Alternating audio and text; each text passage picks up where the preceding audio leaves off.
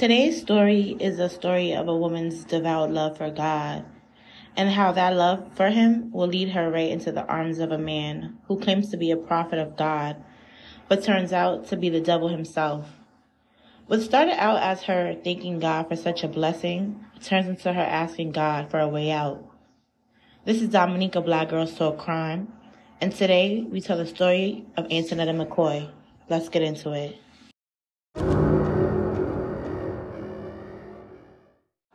Antionetta Yvonne McKoy, nicknamed Netta by her loved ones, was born on June 25, 1982, to a single mother, Yvonne McKoy. She is born and raised in the housing projects of Washington, D.C., with her two siblings, Janaya and DeAndre. Netta is raised in a religious home and was described as lighting up the room. Her family says that she never saw the bad in people and always tried to see the good, even if there wasn't any. Growing up in the hood of DC could make for a hard life, and kids can grow up to be wild teenagers and even wilder adults. But Netta was the total opposite. Netta found solace in her faith. She never cursed, did not listen to rap music, was not loud, and was never disrespectful. She was, however, caring and giving. Netta didn't have many friends growing up because she was different than the kids that were raised in her area and stayed close to her siblings and rarely went out. The one place you could definitely find Netta at, however, was at church. A place where she felt accepted, even when she didn't feel it from the outside world. Netta was known to carry her Bible everywhere with her, going through it and finding passages that were relevant to whatever she was feeling or going through at the time. Even as a teenage girl, she had developed a very personal relationship with God her mother would say that Netta's Bible was her best friend.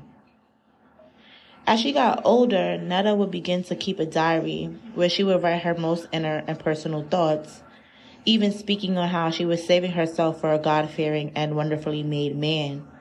Something that in today's society we don't really see too often. Netta wanted to be a wife, a mom, and she wanted a family.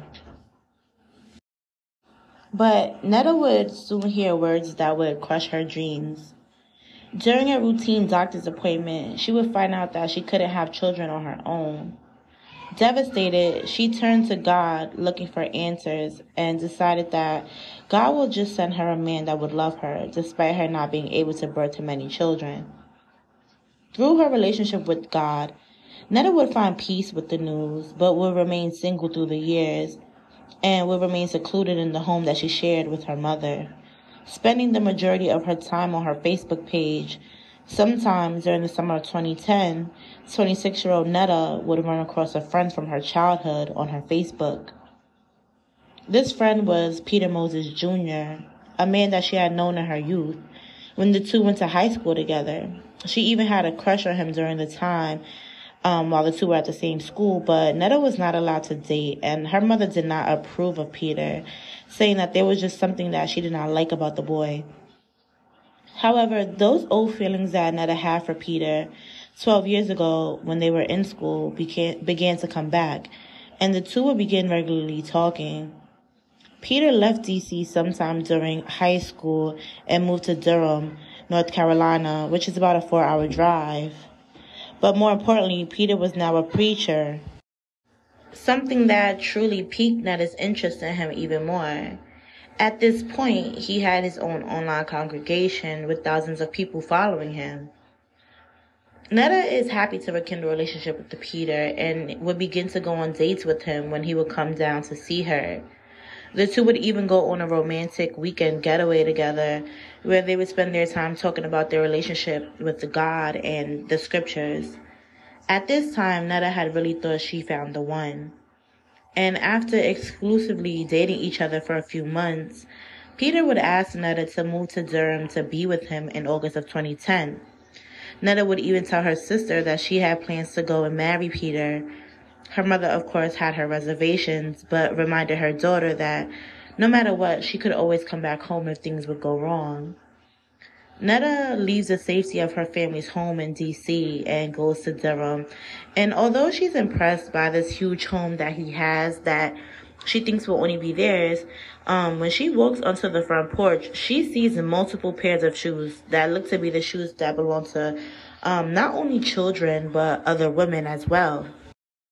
Confused by this, of course, um, Netta asks him about the shoes, and he tells her that they actually belong to his aunts and their children, um, and that he's just helping them get back on their feet um, until they're able to move out. She believes his story, and she gets settled into their new home. Now, while Netta begins to unpack her clothes in the master bedroom, one of these aunts LaRonda tells Netta um, she won't be sleeping in the master bed with Peter and proceeds to take her to another room where there are already two other women staying, um, which I mean is very weird. Why wouldn't you want the woman you love and plan on marrying staying in the bedroom with you? And why is she to be sleeping in the in a room with your aunt in what appears to be like a bunk bed kind of situation? Peter basically tells Netta, who is skeptical at this point, that God would not want them to basically sleep in the same bed together until they are married. And Netta, who is a devout follower of God, basically just agrees. Peter begins to have daily prayer meetings with his aunts and Netta, and it's soon revealed that Peter considers himself actually to be a prophet with the black Hebrew Israelites, not a Christian um, like Netta, and it shocks her they had never had a conversation about this, and Netta just always believed that they were of the same faith. Now, the black um, Hebrew Israelites um, have a bad rep, right? They are sometimes referred to as racist, radical, hateful. Um, that some people that they just say that they're teaching hateful doct- doctrination, um, with using the Bible to say that the black race are the original Jews mentioned in the Bible, which causes a lot of controversy between them and the Jewish Jewish sorry community.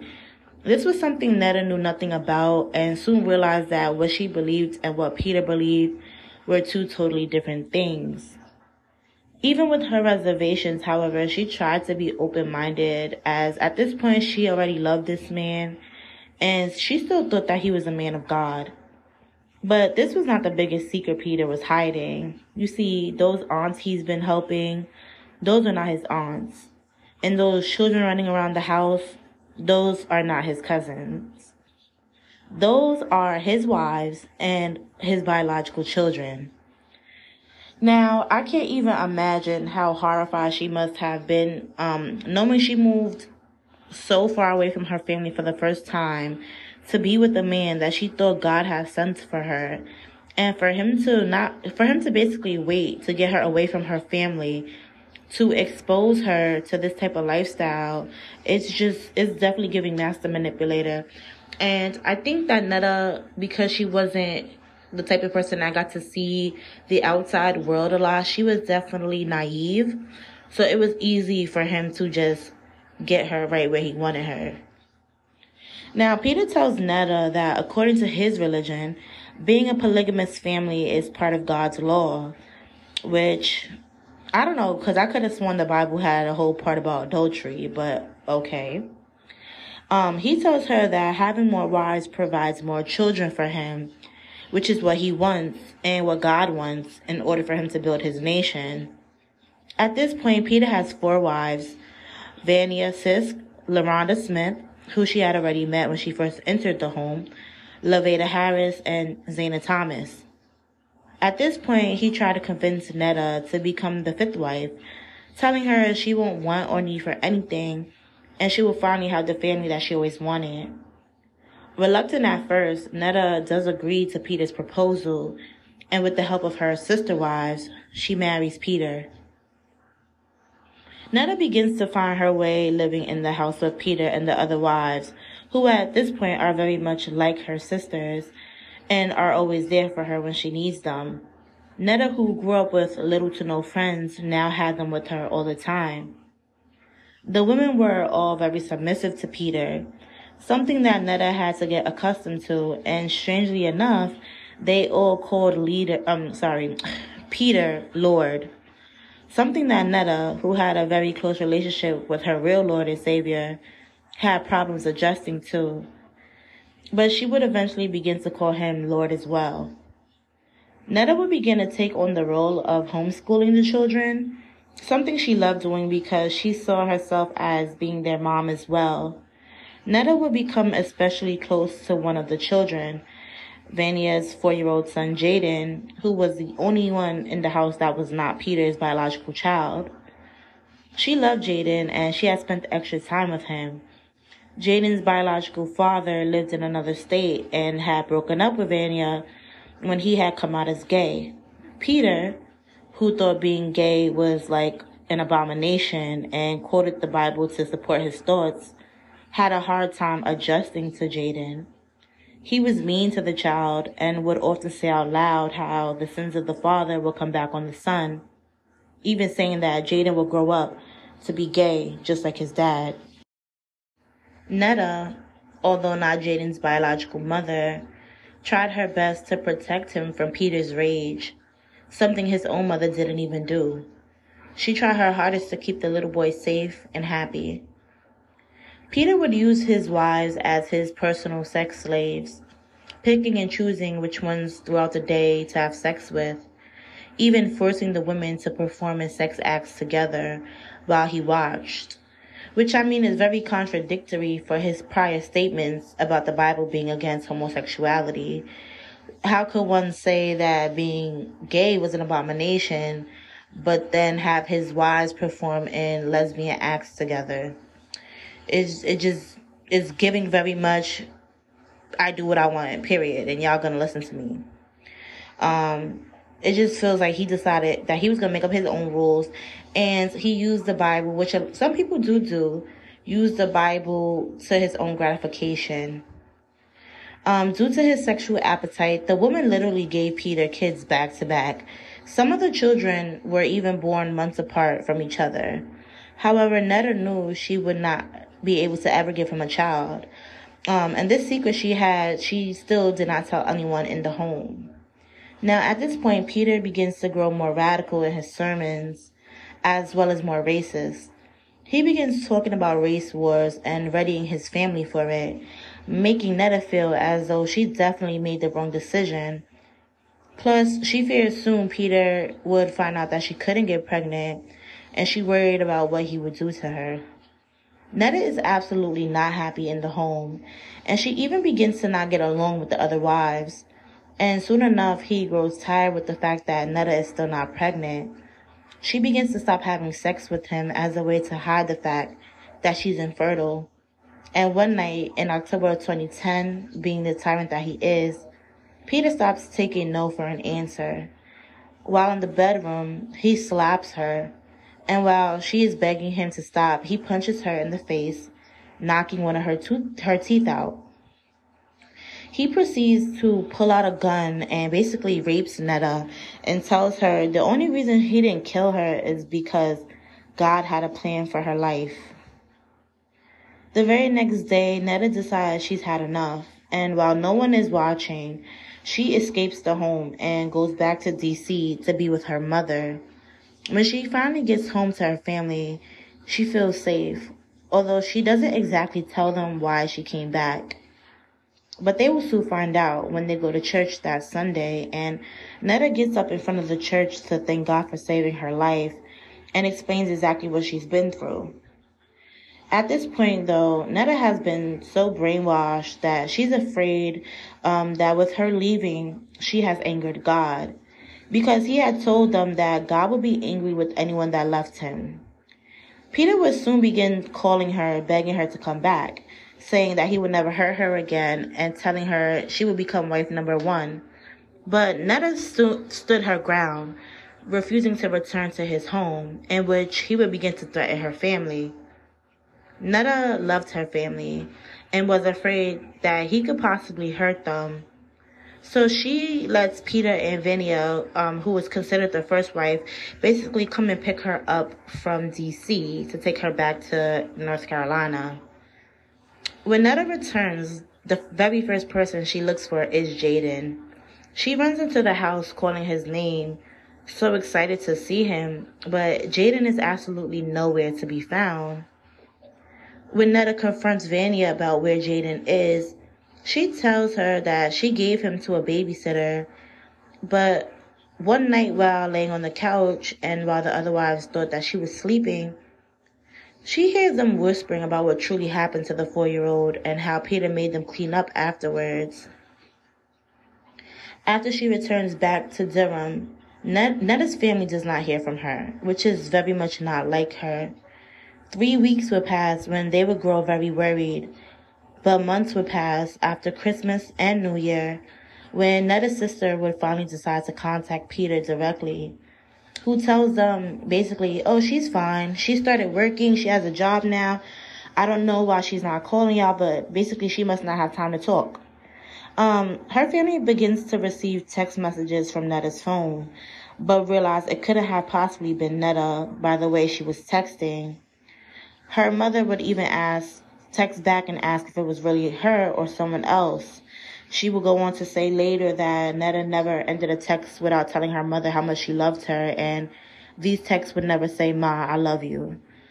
After Netta's mom asked the person, Is this really my daughter? someone would disconnect the phone from the phone service completely, making the situation even more suspicious. But soon enough, all of Peter Moses' secrets will come to light, and the harvest that happened in his home will be shown to the world. Now, on February 28th of 2011, two months after Netta was last heard from, Police in Durham, North Carolina would get a visit that would truly leave them in shock and disbelief. 16 year old Zaina, who is very much pregnant at this point, tells police how her husband has multiple children and women living inside of one home, how he beats on them, forces himself on them, and makes them have sex with each other. She's at this point very frantic, talking to police, and tells them that if they don't hurry up and arrest him, that she may be next, saying that there are some that have already lost their lives at the hands of her husband. Zaina's husband, no other than Peter Moses, and Zaina, who is 16, is the youngest wife, number four.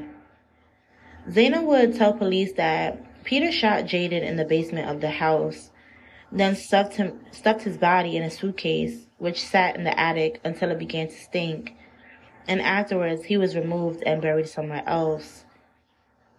Zainab would go on to tell them that Antionetta was murdered after an argument with Peter in which he basically told the other wives to deal with her and they proceeded to beat her unconscious and then she was shot by Vania, Jaden's mother, and killed.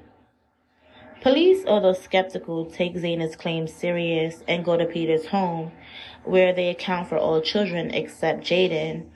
And when they ask Vania where he is, she tells them the exact story that she told Netta, that he was with babysitters, and gives them a name.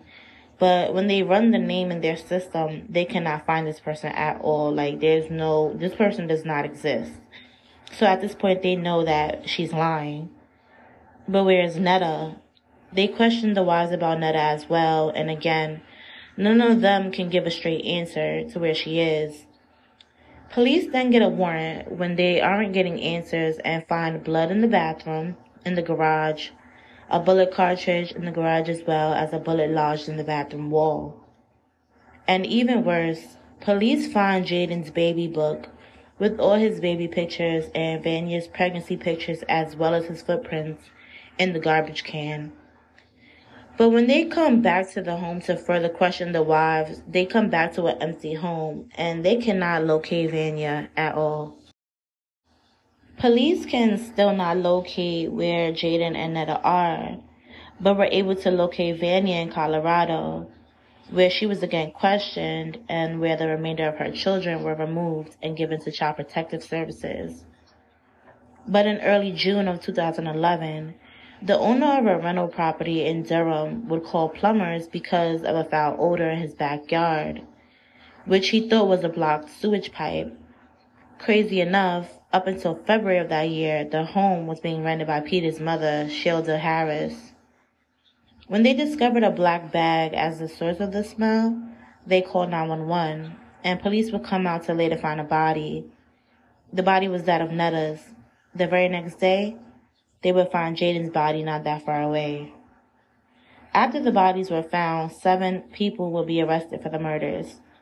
Three of Peter's wives, Vania Sisk, Laveda Quinzetta Harris and LaRonda Renee Smith, his mother and sister, Sheila Moses, and his brother, P. Leonard Moses. The charges against his mother and sister were later be dropped. While doing their investigation, they find out it's actually LaRonda who is partially responsible for what happened to Jaden. She would see the boys playing in the room and she says that she sees what she describes as um, gay behavior from Jaden towards her son. And instead of her being a woman, if she saw something inappropriate, which I doubt she did, these are four, she, he's four years old um, and correcting them quietly, knowing that this man is a madman, she decides to go in the room and gets Peter and tells him, quote, he is in there being gay with my son. And at this point, she's already enraged about it.